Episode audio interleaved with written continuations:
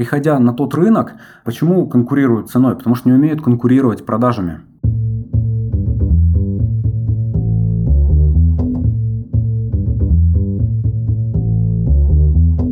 Привет, я Юра Агеев, и это 113 выпуск подкаста Make Sense. Вместе с гостями подкаста мы говорим о том, что играет важную роль при создании и развитии продуктов.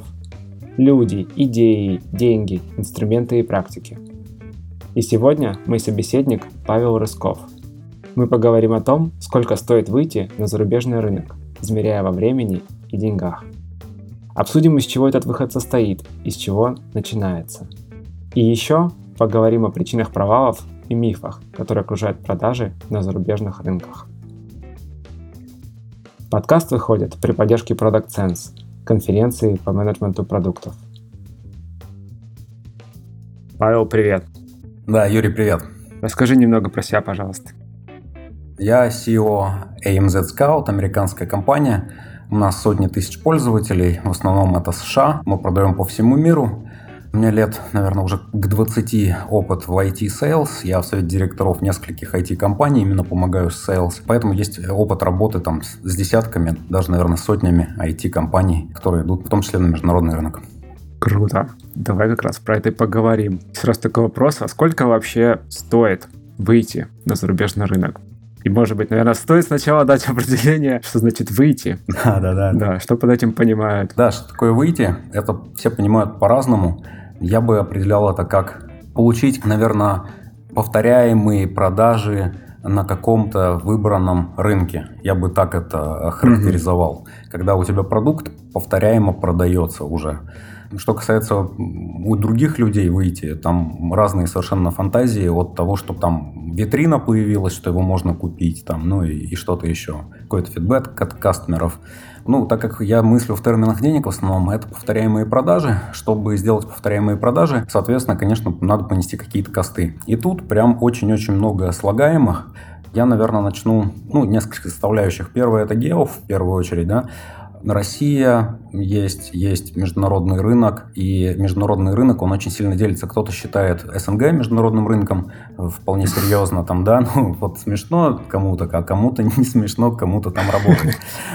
Есть, да, наши, ну, какое-то ближнее зарубежье, есть Европа, которая на самом деле вовсе не рынок. Я категорически не согласен, что Европа это рынок. В Европе очень много отдельных маленьких, очень разных рынков. Там можно выделить, наверное, какой-нибудь Нордик, э, как более такой... Регион имеешь в виду, да? Да, типа да. Ну, там они Европа. внутри делятся, есть разные эти деления. В общем, ну, короче, вот это миксовая Европа. То есть в Италию и в Норвегию ты будешь продавать абсолютно по-разному. Это не один рынок никак.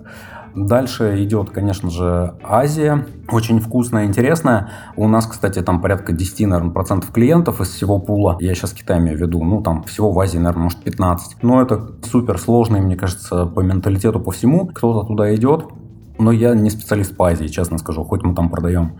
Есть Африка, безусловно, Латинская Америка, которая тоже чуть-чуть разная, но не такая, мне кажется, разная, как Европа, но тоже не могу назвать себя специалистом. И, конечно же, основной рынок, который всех интересует, это Северная Америка, это США, Канада. В США, Канаде добавляется обычно UK, Австралия, Новая Зеландия. И часто туда же на самом деле прицепом идет, ну как вот я вижу в нашем бизнесе и в других, прицепом идет Ближний Восток англоговорящий и Нордик тоже англоговорящий вполне неплохо. И даже я бы сказал, Германия неплохо сейчас покупает, даже если вы только на английском это продаете. Ну смотря что там, да. То есть вот какое-то деление я только про IT, там, да, я не продаю, там, я не знаю, как не сказать, шоколадки Аленка продаешь? Я говорю, нет. Вот. Я только IT, там, да, я порядка 20 лет в IT, и этим только и занимаюсь. Для IT, на мой взгляд, самый вкусный, интересный рынок – это США, Канада. Ну, англоговорящий весь прицепом идет. Там больше всего денег, там больше всего платят. И кто-то там говорит что-то про Азию, про Китай, но как бы там сильно сложнее, сильно по-другому, на мой взгляд, и сильно хуже платят. И огромное количество кейсов есть на США, когда успешно туда компании выходили. И практически нет кейсов про Китай. Я на самом деле не помню ни одного успешного. Ну, может, они и есть. Вот, кстати, да, на моей памяти тоже что-то не всплывает. Я знаю несколько историй, когда не получилось. Да, ну...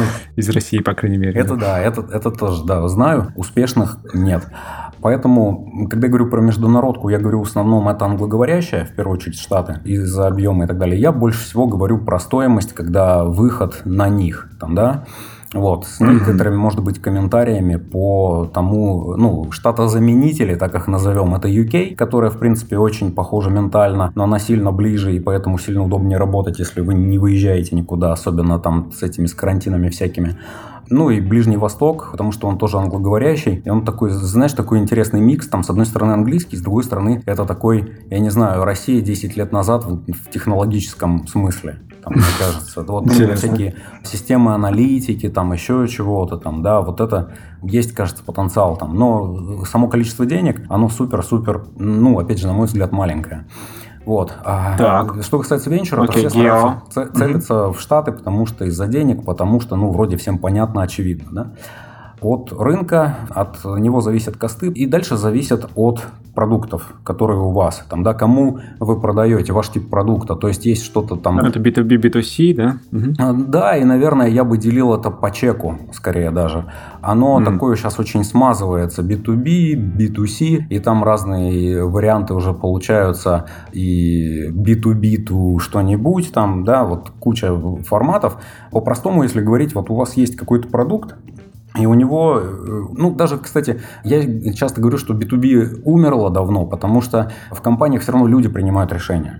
Там есть разные модели mm-hmm. по ролям, там кто как принимает решения, но это все равно люди. Вы продаете людям, не компаниям. Вот, у вас есть э, какой-то чек, и очень сильно от него зависят косты, потому что если вы условный B2C продаете просто частным лицам, и это стоит 100 долларов, то, конечно же, вам супер просто это делать дистанционно, и таких историй как раз успешных масса, когда сидя где угодно, вы можете через Инстаграмку фигачить, и там косты какие? Да никакие. Завести аккаунт в Инстаграме, потратить там сколько-то долларов на рекламу, там на рекламу сям, вот и все косты. Да, по большому счету. Никаких костов. Выход, да, состоялся. Выход состоялся, да. И это не вопрос там костов, а вопрос здравой оценки, куда в первую очередь идти, а как правильно писать sales, вот эти вот материалы, чтобы клиенты хорошо реагировали. И что в любом случае важно, это хорошие специалисты, которые тебе, ну, и трафик, и sales, и все остальное. Так как традиционно mm-hmm. в СНГ супер крутые специалисты по IT и довольно неплохие, в принципе, по перформанс-маркетингу, ну, школа неплохая, это научились делать, то именно с такими продуктами дешевыми, которые двигаются массово через какие-то рекламные каналы, через thought leaders, mm-hmm. там, через всякие инстаграмки и так далее, а вот с этим проблем, наверное, меньше всего, и это легче всего прям двигать. И меньше всего костов. А вот давай обозначим все-таки а, вот этот степень условно, да, дешевости, какой потолок по чеку это примерно? Мне кажется, что это где-то, ну так, долларов до 200 one-time uh-huh. buy, когда one-time payment идет, подписки там какие-то от нескольких долларов, у нас э, все славятся низкими ценами там, да, до десятков, наверное, долларов. Подписка, когда стоит месячная, допустим, да, обычно месячные продают с низкими чеками, с такими. Вот это где-то так двигаемся дальше. По и там, знаешь, там, вот этой, да, у, меня, у меня где-то даже табличка есть, я, может, ее там можно будет пошарить как-то это. Да, можем прикрепить. Угу. Я очень приблизительно, опять же, ну, на основании опыта, делал такой срез в зависимости от чека вот этого сегмента B2C или B2B, какой там B2B он делится, какие там срезы по чеку обычно, ну, имеют смысл, чтобы это было как-то экономически выгодно, и какие каналы при этом, скорее всего, будете использовать. Ну, потому что глупо будет, если если вы продаете 100 долларов там какую-то даже подписку, сейлов нанимать где-то там в Штатах условно. Никогда не сойдется эта экономика.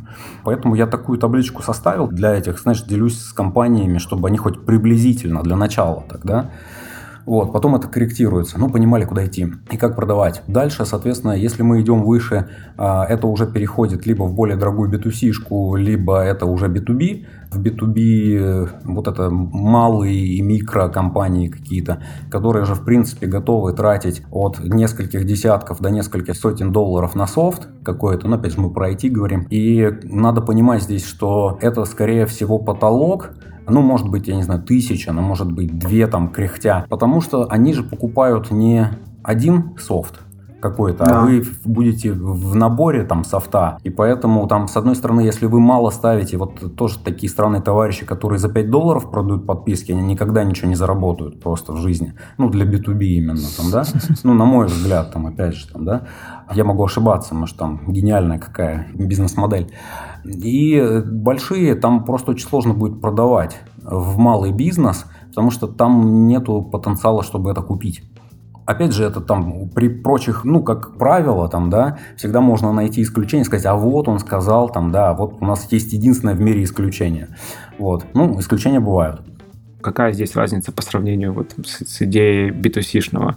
Да. стоимости выхода. Ну, ну, смотри, там на самом деле, если B2C-шка и B2B-шка, в чем отличие? Там B2B там начинают играть э, немножко другие комьюнити, а там могут возникнуть какие-то конференции, там, да, когда ты продаешь, ты, там может уже возникать какой-то даже уже sales процесс, то, что называется, когда mm-hmm. у тебя там есть аккаунты, там, да, ты подписки э, некоторые надо неплохо бы аккаунтить, там, да, ну, в смысле, у клиентов, у бизнесов там возникают какие-то, ну, они у B2C-шников возникают, а, но просто в B2B там у тебя могут этот sales процесс, чем выше чек, тем больше ты можешь его, ну, вообще хорошо процесс, когда он у тебя поэтапный. То есть один человек у тебя продает, другой человек обслуживает и так далее.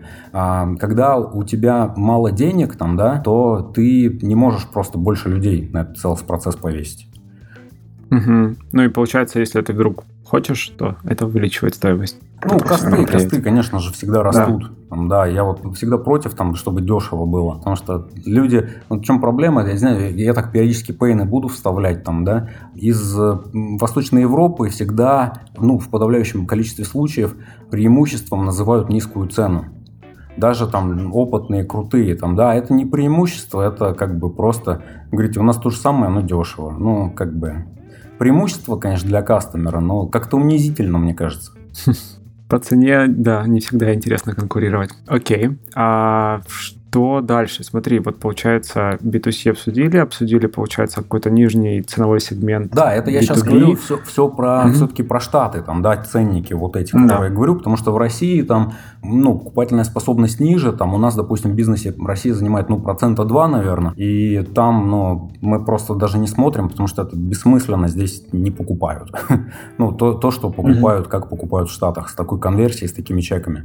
Вот, ну, то есть какой-то малый микробизнес, когда компания из нескольких человек, это какие-то десятки, может быть, сотни долларов, а там вы идете на самом деле тоже по каким-то вот всяким э, инфлюенсерам, там рекламу делать, какие-то ну, довольно стандартные маркетинговые каналы здесь, и там нету такого direct sales, в смысле, что у вас, э, скорее всего, нет созвонов с клиентами за такие чеки. То есть, если они есть, это супер жутко масштабируется. Ну, то есть, если вам продать на 100 долларов, надо с клиентом созвониться, если менеджер, sales менеджер тратит на это действие, то это очень фиговая модель ну, ее, mm-hmm. на мой взгляд, не раскачать до каких-то больших денег. То есть, ну, есть кто так делает, но это как бы стрёмно прям. Вот, я знаю ребят там с Украины торгуют дешевым софтом и поддержку дают именно вот живую. И говорят, вот у нас дешевле, а, а еще у нас и живая поддержка. Ну, я поздравляю, вы mm. никогда не заработаете ничего. Ну, поддержка, может, они там тоже из Восточной Европы. Ну да, делают, ну она же поэтому и дешевле, да, да, абсолютно. Окей, так. Я, кстати, вспомнил сейчас, знаешь, опять часто нас всплывает э, Superhuman, у которого анбординг 30-минутный с человеком, сколько там, 20 баксов в месяц они стоят. Да, да, да, такое. да, да. Вот, вот это вот абсолютно, ребят, ну просто подумайте, да, за счет чего это будет все финансироваться там, да? Вот начинаете что-то инвестировать, демпинговать, там вот это вот, а мы дешевле, там, да, а вот вам еще, еще. Вот, не работающий бизнес. Потом дальше идет уже SMB, там, да, если это микробизнес был, то SMB это как раз вот в Штатах это, там разные есть градации, там до выручки типа а 35 миллионов или до полутора тысячи сотрудников, там, да, они определяют как small business. Но там разные есть, опять же, градации. Скорее всего, эти бизнесы, они, ну, какие-то десятки, наверное, может быть, некоторые сотни людей, они уже покупают вполне себе сотни, тысячи долларов, могут себе позволить даже в месяц подписки. Соответственно, здесь уже у вас может, если мы говорим про стоимость, то в предыдущих вариантах это была стоимость, ну, таких нескольких человек посадить, по сути, даже в России, и стоимость рекламных каналов, там, да, ну, можно за несколько тысяч долларов попробовать и выйти на этот рынок. Плюс локализация, там, да, я не считаю, там, да, чуть-чуть, чуть-чуть это, возвращаясь к предыдущему, то есть это стоимость этого персонала, это недорого, там, да, это стартап из трех человек может делать, это стоимость каких-то рекламных каналов, каналов или даже без рекламных каналов mm-hmm. вы идете к фет-лидерам и сделаете с ними какие-то посты там по CPA, там условно, даже так можно договориться, там, да, вообще минимум такой суперлин. И, соответственно, у вас локализация должна быть. Некоторые делают ошибку и сначала делают на русском, а потом мы выходим на Америку. Так не надо, потому что локализация потом ужас, ужас, ужас. Ну, в смысле, постоянно вылезает кириллица, и люди пугаются и говорят, о, Russian hackers, и все, и, и ничего хорошего.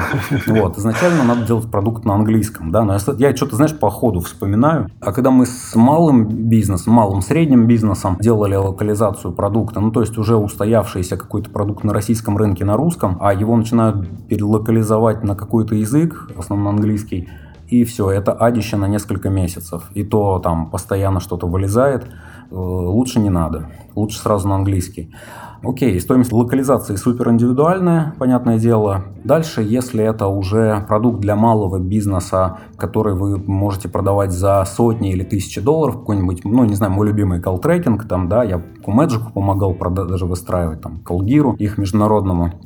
Вот, а в эту попадает градацию там уже, да, там уже у вас возникает sales процесс, там уже могут быть и должны быть, скорее всего, сейлы. И, скорее всего, там делятся, ну, как sales процесс, он может быть такой суперсложный, развернутый. В этом случае, если у вас какой-то продукт за сотни или тысячи долларов, и, в принципе, там вы бенчмарк по рынку можете увидеть, сколько чего стоит. Скорее всего, маркетинг будет отдельно, сейлы будут, которые будут закрывать. Ну, то есть маркетинг, скорее всего, будет генерить лиды, а сейлы их mm-hmm. будут закрывать, и сопровождать их будут, скорее всего, какие-то люди, которых называют здесь аккаунтами.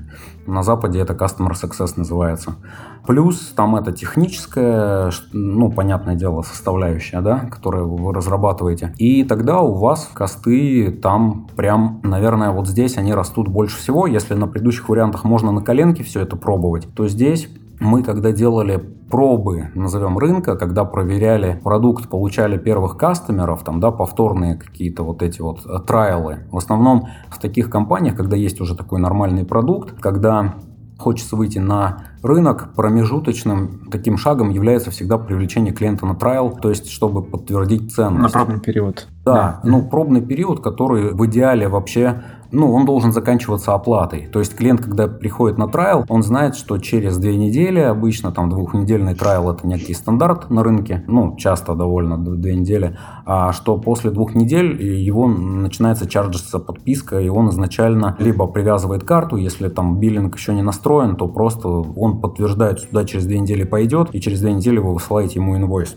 Это абсолютно нормальная тема, да, вот как, кстати, продажи через трайл, это одна из типовых схем собственно, да, продаж IT и софта какого-то. Здесь, как я уже сказал, маркетинг, sales и вот эти вот Customer Success-аккаунты. Просто тут такой, в России аккаунты это те, кто сопровождает, а в Штатах аккаунт Executive это тот, кто все-таки sales, кто закрывает сделку. Вот. А я mm-hmm. сейчас начинаю взрывать мозг терминологией. А давай, знаешь, сделаем небольшую остановку здесь, и ты этой фразы интересно сказал, да, B2B умер, решение принимают все равно люди. Почему на таком этапе, на таком чеке требуется уже изменение подхода, да, то есть э, выделение маркетинга в отдельную функцию, появляется тот самый sales процесс, да, процесс продажи. Почему здесь это нужно сделать или почему это делается так сейчас? Да, спасибо, хороший вопрос. Там, ну, зависит от типа продукта. Опять же, я очень сложно говорить про коня в вакууме, потому что найдется куча ну, кейсов. Ну, давай про IT, да, про да. IT. Вот да, IT, но IT тоже разное. Да, ну вот возьмем call tracking, да, любимый там, да.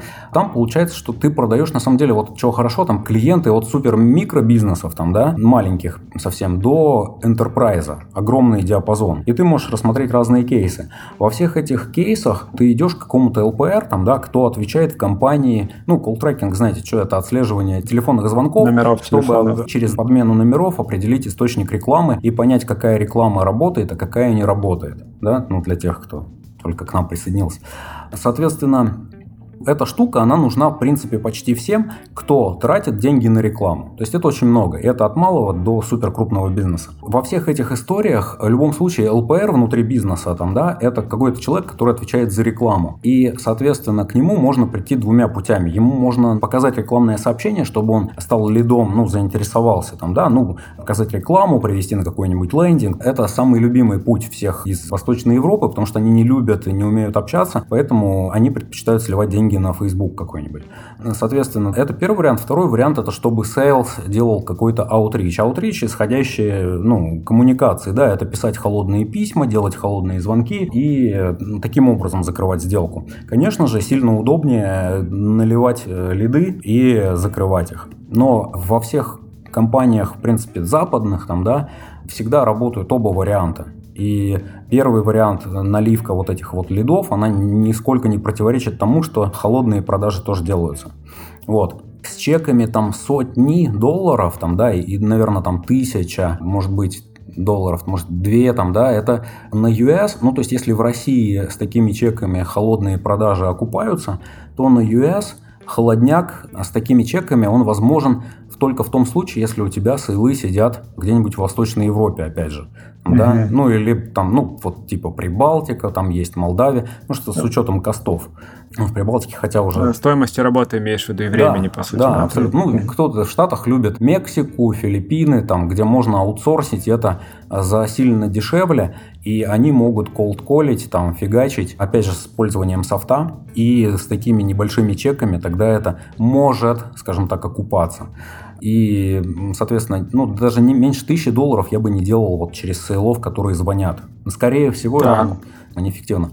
А промежуточный вариант э, вот этот cold emailing, когда ты можешь так автоматизировать маркетинг, когда ты делаешь офигенные цепочки писем, и цепочки писем, их прелесть в том, что если они автоматизированы, то они работают там практически на любой сегмент. Понятное дело, что крупнику там подход более такой, э, больше кастомизации, более изощренный, там понятно, что сделки, ну, чек высокий, и надо не сжечь базу. Вот, а массово, но все сложнее и сложнее это делать. Поэтому на более массовый сегмент работает какой-то больше с рекламным сообщением, и инфлюенсеры очень хорошо работают с массовой аудиторией с низкими чеками.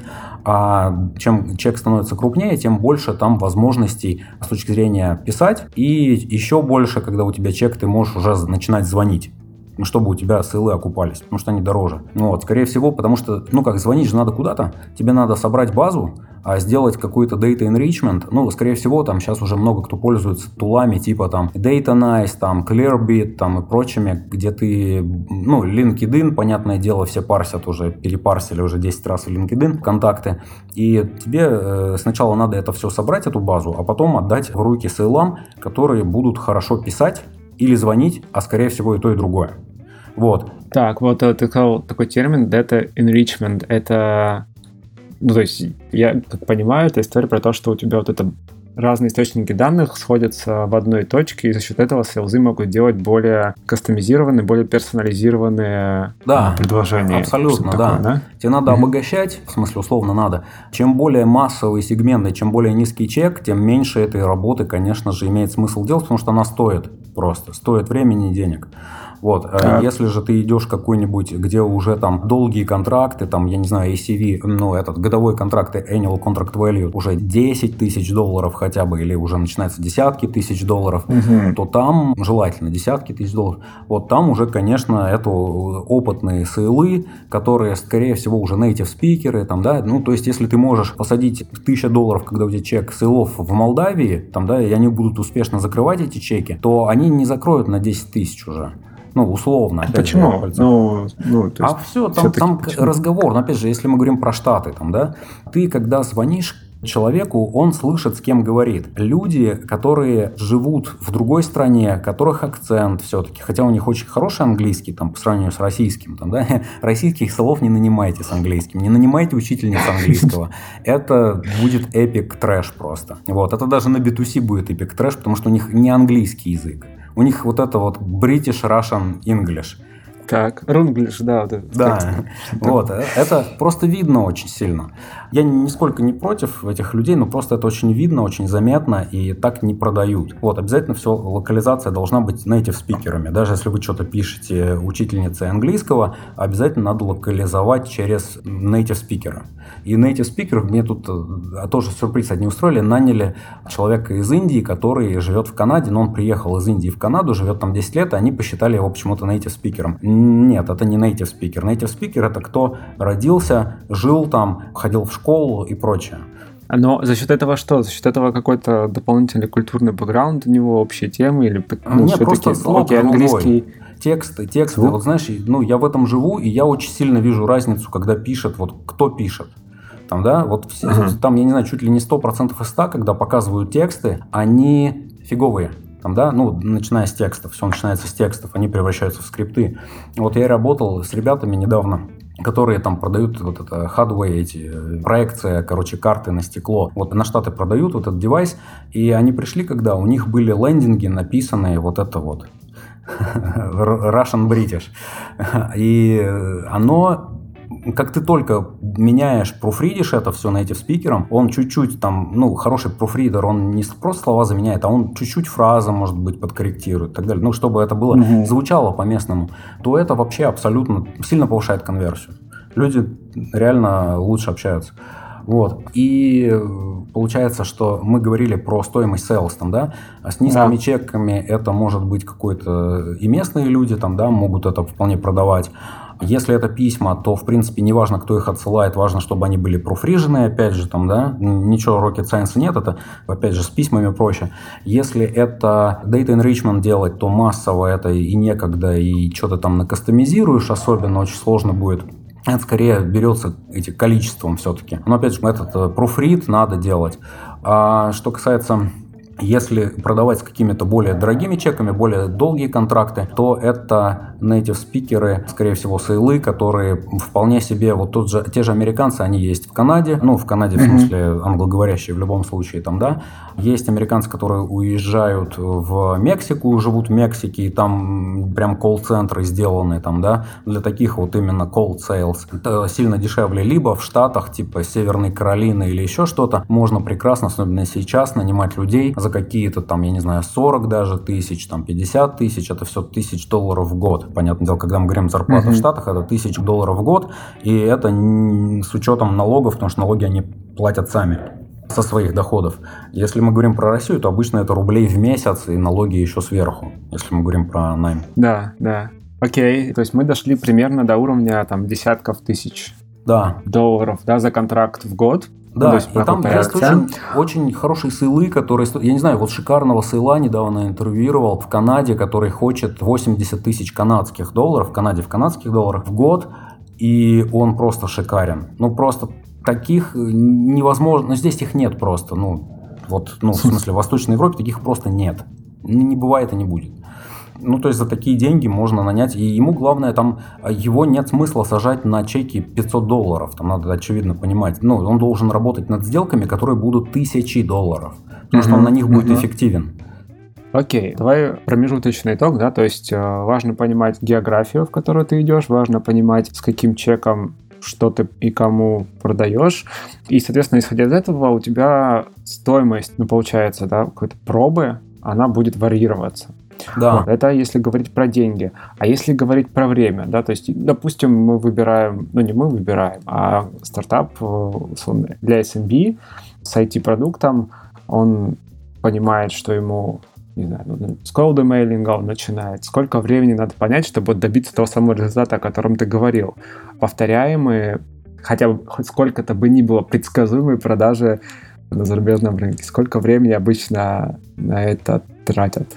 Угу. по опыту. Ну да, вопрос хороший, и здесь, в принципе, очень понятные сроки в том смысле, что, ну, там, понятно, очень много нюансов, готов ли продукт, особенно, самый главный нюанс. Вот это в чем блокер. Ну, это то, о чем ты говорил, да, там да. локализация, да, плюс да. еще ну, чтобы видимо... продукт был готов, что туда можно заводить клиента, чтобы он мог пользоваться, а самое главное, чтобы клиент получал обещанную ценность. В чем отличие? Там, да, на местном рынке, ну, в Восточной Европе часто нет такого, то есть часто встречаюсь с кейсами, что продукт вроде хотят на международку, но продукт не готов к тому, тому, чтобы клиент туда мог зайти, чтобы он функционал там был вот этот вот работающий, который принесет клиенту обещанную ценность. То есть обычно продают через какую-то ценность, обещают клиенту, что что-то будет в итоге хорошо. Там у него что-то повысится, что-то улучшится и так далее. И вот эта ценность должна доставляться.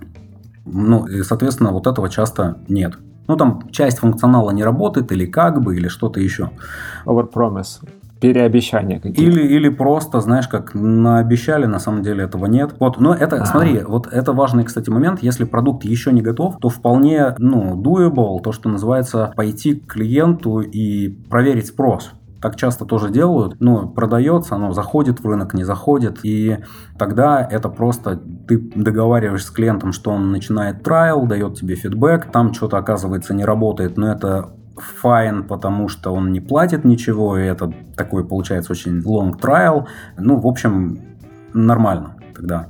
Вот. Это такой промежуточный да. шаг, когда ты даешь клиенту продукт. Когда все все понимают условно, да. Да, да, да. ну там что-то да. что не хватает, и ты получаешь от него самый ценный фидбэк, что а вот это не то, это не это, потому что даже если у вас работающий продукт здесь, там чуть-чуть может быть по-другому потребности или не чуть-чуть по-другому потребности у клиента. Вот. А возвращаясь к срокам, там, да, если оно ready to go, то в целом это за, ну, B2C-шное, все это с дешевыми, с низкими чеками за несколько дней проверяется, очевидно там, да. А в реальности это растягивается месяц, два, три, потому что что-то не получается, какой-то канал не работает, реклама не та, лендинги не те, как правило, все надо переделывать. В теории несколько дней, это очень быстро, на практике там растягивается месяц, два, три, чтобы получить такой стабильный, ну, фит, ты понимаешь, сколько ты денежек туда заливаешь, сколько сколько ты денег оттуда достаешь.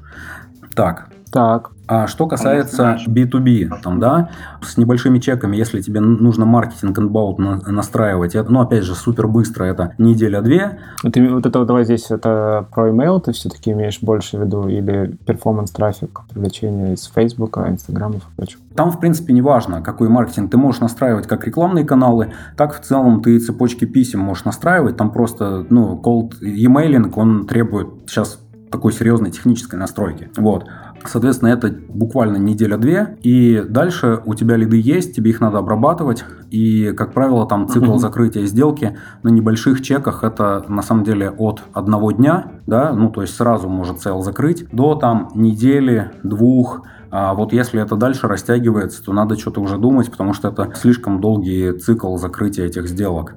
Ну, sell в смысле, я имею в виду, что где-то он может возникать. Там, Для такого чека. Да, э, где-то его желательно нет, и это переписка, там, да, это в, плане, в виде переписки, в виде каких-то автоматизированных демо, когда у тебя демо записанное, клиент его видит сам, там, да, с минимальным участием.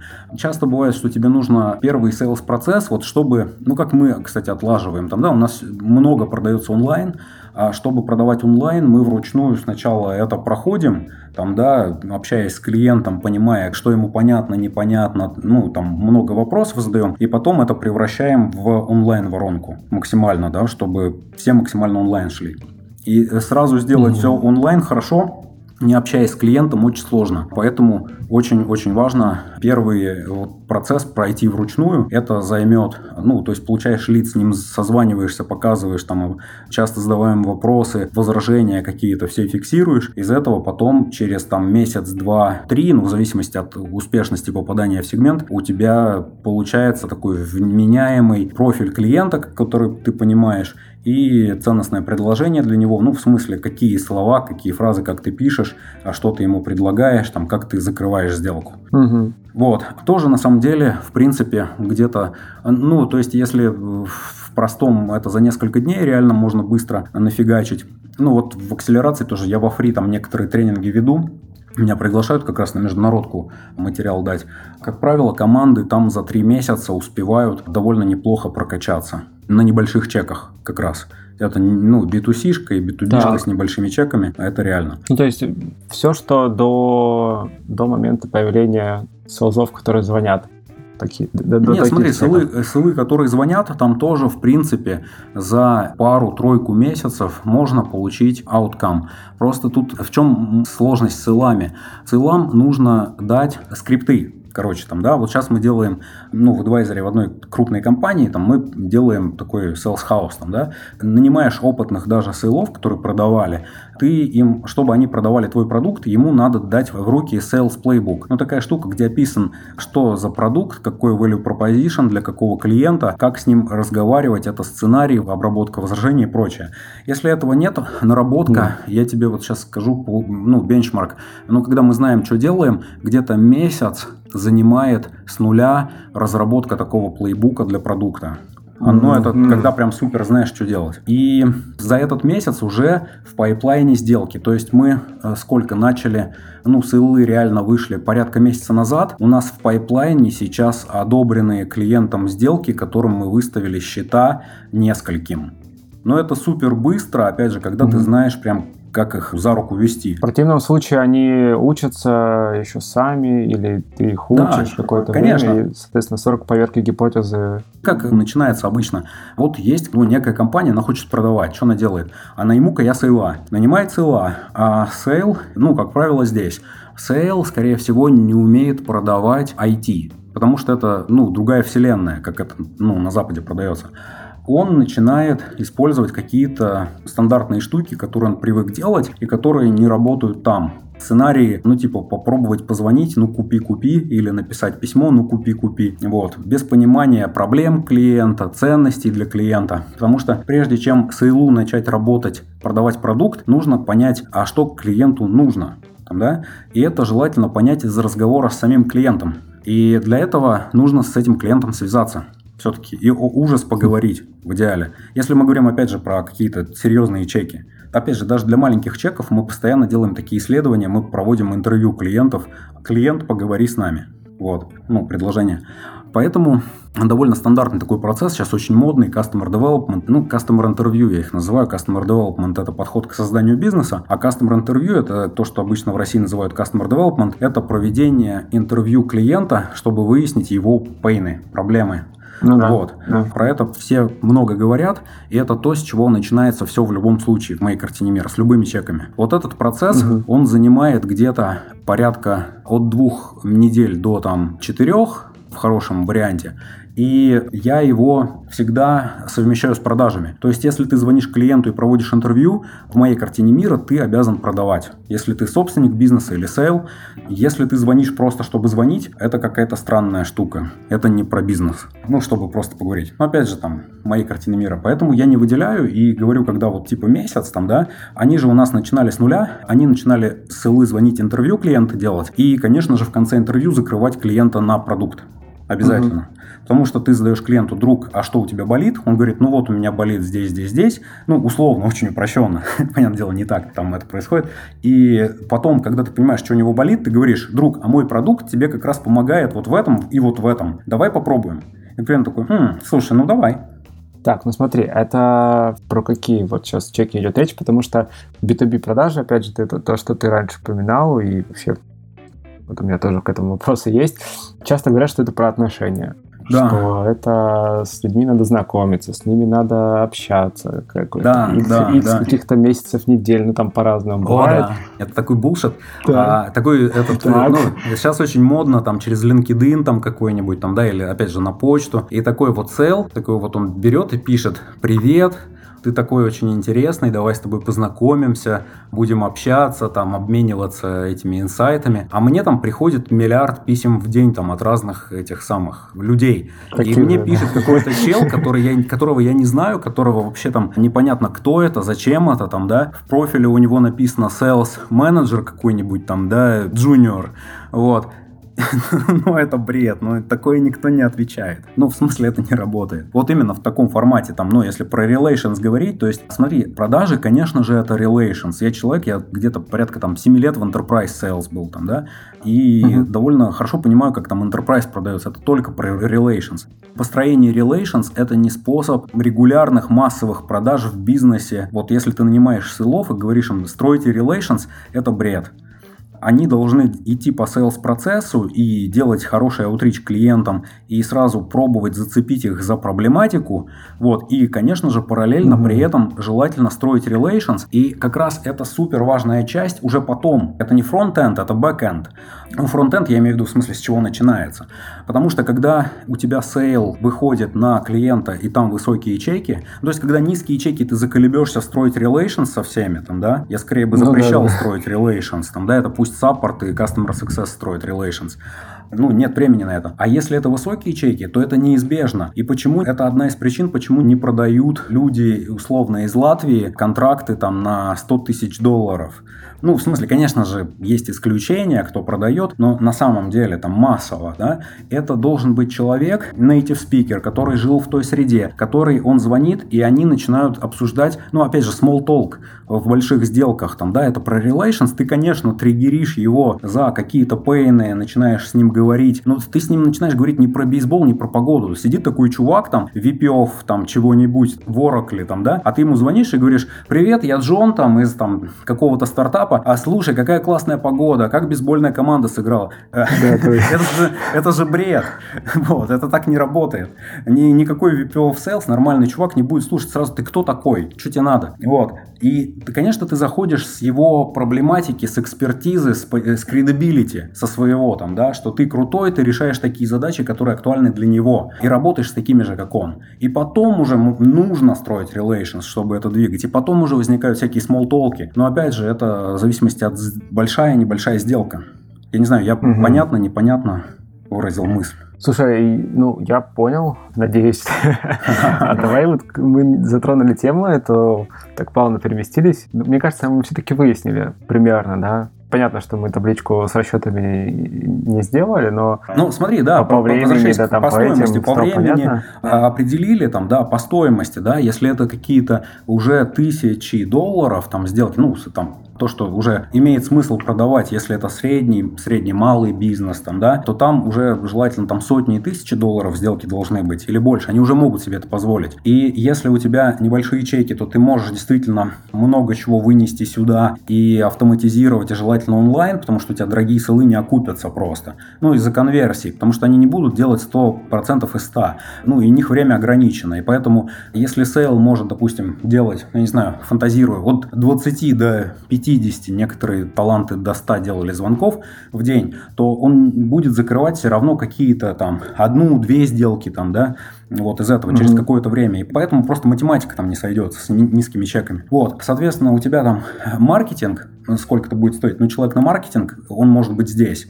Я люблю вот делить, выстраивать. В принципе, именно на перформанс можно найти где-то здесь хорошая квалификация угу. и не нужно каких-то специфических навыков. Если это контент история, то, конечно, скорее это там. Потому что контент это про коммуникацию с клиентом, про то, как про себя говорить, про то, как обрабатывать их сообщения там, да, и, ну, хорошо с этим никто здесь не умеет работать. Я не видел, ну ладно, вру, есть там ребята, вот, допустим, Cinemood, кто умеет круто с контентом работать, но это прям единицы из всей массы в основном не умеют с контентом mm-hmm. работать. Это местные чуваки. Там местный чувак будет стоить там больше денег. Но пробовать начинать можно здесь. Итого маркетинг, потом какой-то сейл. Здесь это будет от 100 тысяч в Москве, я имею в виду рублей в месяц. А там это можно, начиная с Мексики, допустим, это от 30, наверное, тысяч долларов в год и выше. Такая, наверное, минимальная планка. Хорошие сейлы, которые закрывают такие сделки уже на десятки тысяч долларов, там, да, и выше они стоят 70, 80, 100, там, ну и дальше и так далее. И так да. далее, да. VP of Sales, чтобы этим руководить, он стоит, ну вот некоторые стартапы, такие страны, приезжают в Сан-Франциско, и им там менторы рекомендуют много всего, и они нанимают какого-нибудь VP of Sales за 250 тысяч долларов в год, который там благополучно через там полгода, год уходит от них, заработав денег. Это классно. А давай, слушай, интересно получается. Ну вот если представим, что есть B2B-компания, там средний чек у нее, ну давай представим на контракт 10 тысяч долларов в год. И получается, чтобы проверить, ей все-таки нужно будет нанимать селзов, нужно будет строить маркетинг, да, и вот условно мы там берем допустим, 3-6 месяцев вот этого самого тестирования. И получается, что в целом, ну так, я, наверное, просто ляпну, 100 тысяч 100 тысяч долларов хватит на тест на полгода? Или надо больше, или 200-300? Ага. Ну, смотри, там можно прикинуть, там, посчитать, там, да, ну, маркетолог, я не знаю, там, 100 тысяч рублей, это сколько там, полторы, 15, 20 тысяч в год, плюс какой-нибудь бюджет на маркетинг, а еще там десятку, 30 тысяч, плюс сейл. Ну, там, опять же, 10 тысяч контракт, он небольшой, там, да, какой-нибудь сейл, ну, там, тридцатник на сейла заложим, mm-hmm. если это не местный, там, да, его администрировать, правда, надо. Но с такими чеками может, в принципе, follow-up ить какой-нибудь там из Молдавы, там, типа 20 тысяч, там, да, ну, еще там, ну, тридцатку заложим, там, 30-60, ну, и дальше, если у вас компания, кто будет принимать это, там, да, на себя, ну, этого клиента и вести дальше, там, да, кто это будет делать. Вот это угу. в продаже включать или не включать, такой вопрос там, да. Потому что это типа Customer Success, и это относится, ну, не к Direct Sales, но это сейчас там к Sales все-таки больше относится. Такая штука. Так. Ну, допустим, вот эта супер минималка, это там а, какая-нибудь там 50-60 в год, там, да, стоимость. Скорее всего, это не один сейл, а скорее всего, желательно три я все-таки бы нанимал. Ну, это сотня, допустим. Потому что, ну, один ты можешь промахнуться. Мы обычно нанимаем а, нескольких, из них доживают, через месяц остается где-то, ну, процентов 60-70, может быть, отваливаются, угу. но почему-то не могут. И так, сейчас это получилось у нас где-то 100 в год, очень да. супер приблизительно.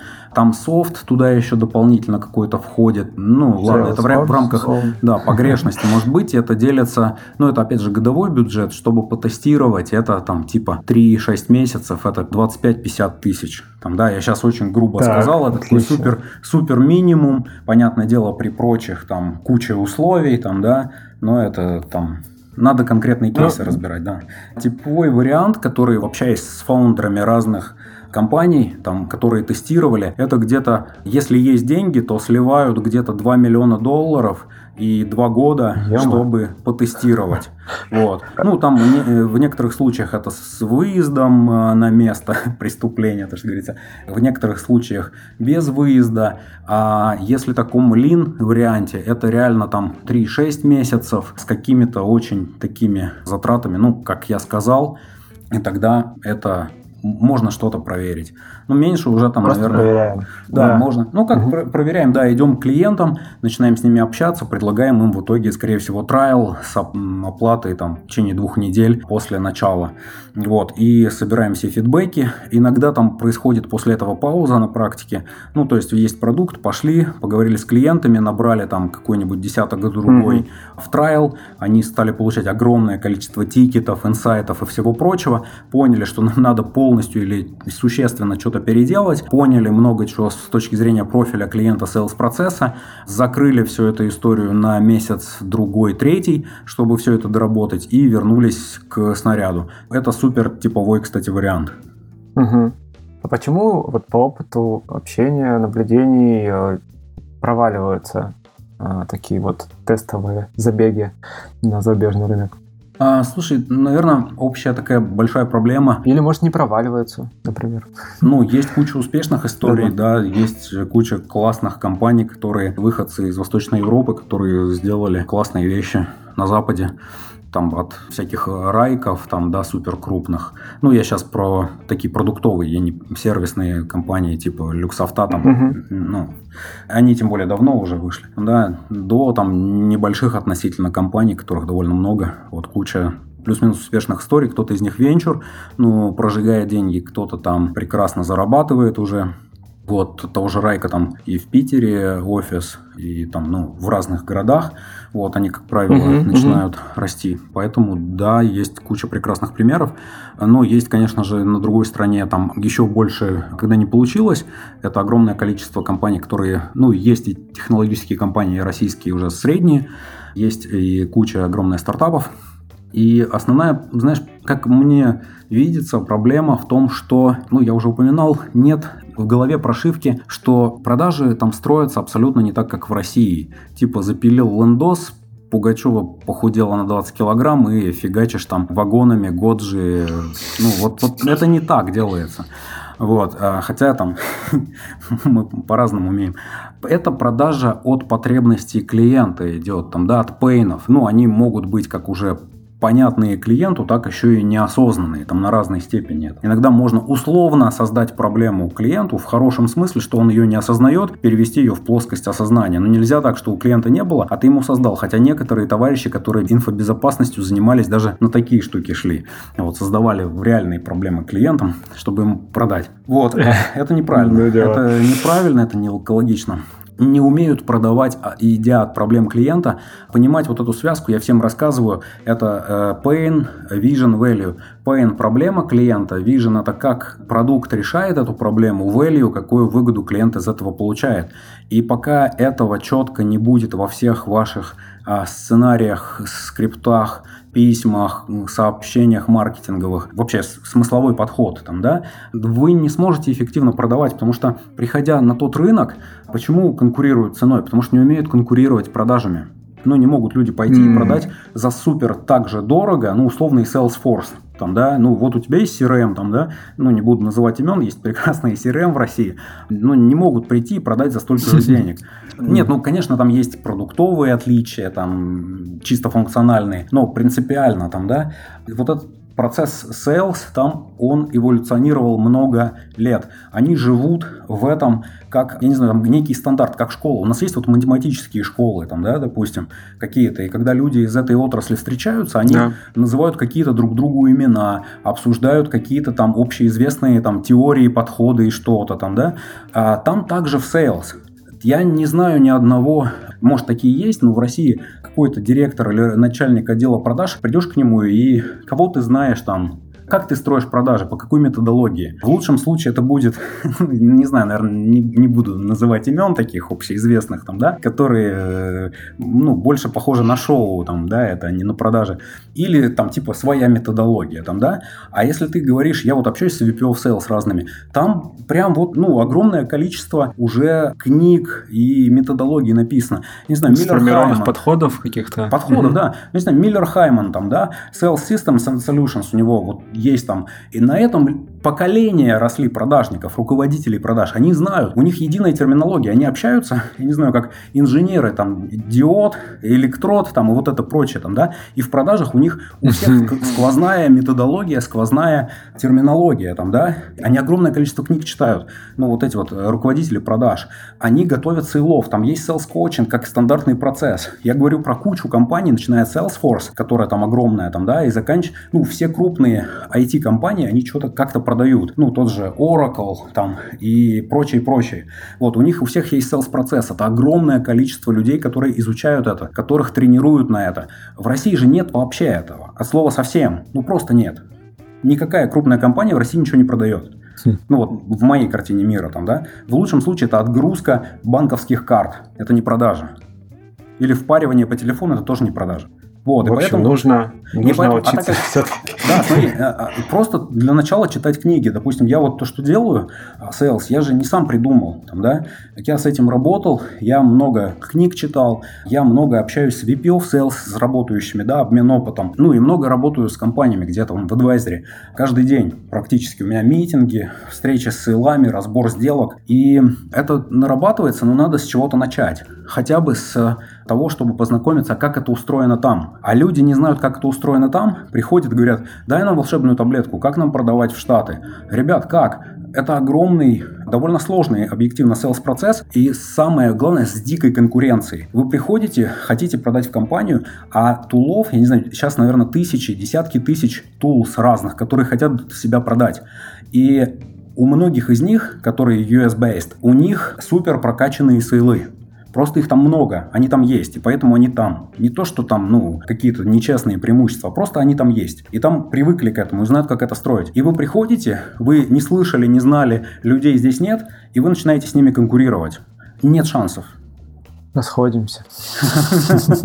Но есть хорошая новость, у кого-то же получается. Давай, да, у кого-то же получается. И вот сегодня, на мой взгляд, мы очень прикладную информацию разобрали. Да, если ты посмотришь, у тех, кто делает это, у них все-таки продажи делаются в US. Ну, местными ну, людьми. Я по наблюдениям тоже, да-да-да, по наблюдениям просто периодически слышу, кто-то открывает офисы там, условно, Атланте, Лос-Анджелесе, еще где-то, именно селзовые, не разработческие. Да. Ну, опять же, зависит от чека.